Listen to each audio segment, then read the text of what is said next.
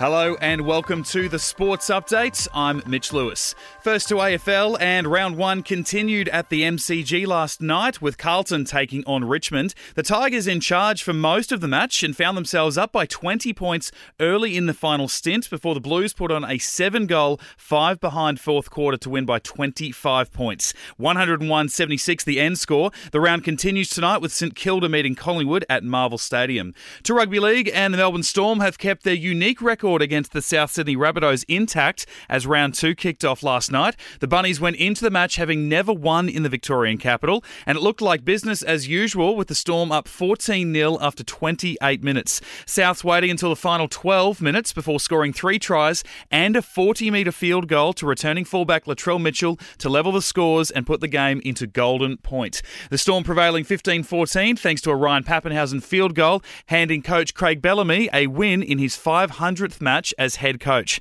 His opposition coach, Jason Demetrio, disappointed with the Rabbitohs' none from two start to the season. I fully believe in the team that's in that changing room. You know, we've got a lot of talent in there, but we can't back off from it. We just got to keep going after it. We've got to keep believing in ourselves and it'll come, I've got no doubt. The round continues tonight with the St George Dragons home to the Penrith Panthers in the early match, and the Sydney Roosters take on the Manly Sea Eagles in the main game. Basketball, one game in the NBL last night with the Illawarra Hawks going up against the South East Melbourne Phoenix. The Hawks taking the win 103-97, and it was a double hit for the Phoenix, not only losing the match, but Illawarra jumped over them on the NBL ladder to sit in the top 4. To football, and just the one game in the A-League tonight, Newcastle Jets home to the Wellington Phoenix. Over in the Premier League, one match this morning with Everton desperate for a win when they take on Newcastle United.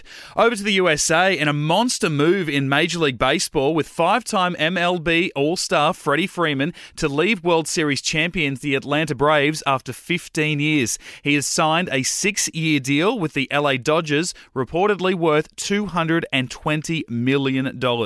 Tennis, and Nick Kyrgios will take on Rafael Nadal this morning in the quarterfinals of the Indian Wells Masters in California. The Formula One season gets underway this weekend, but the opening race will be down one of the sport's biggest names. 4-time world champion Sebastian Vettel has been ruled out of the Grand Prix in Bahrain after contracting COVID-19. And that's the latest from the Nova Podcast News team. We will see you tomorrow for another episode of the Sports Update.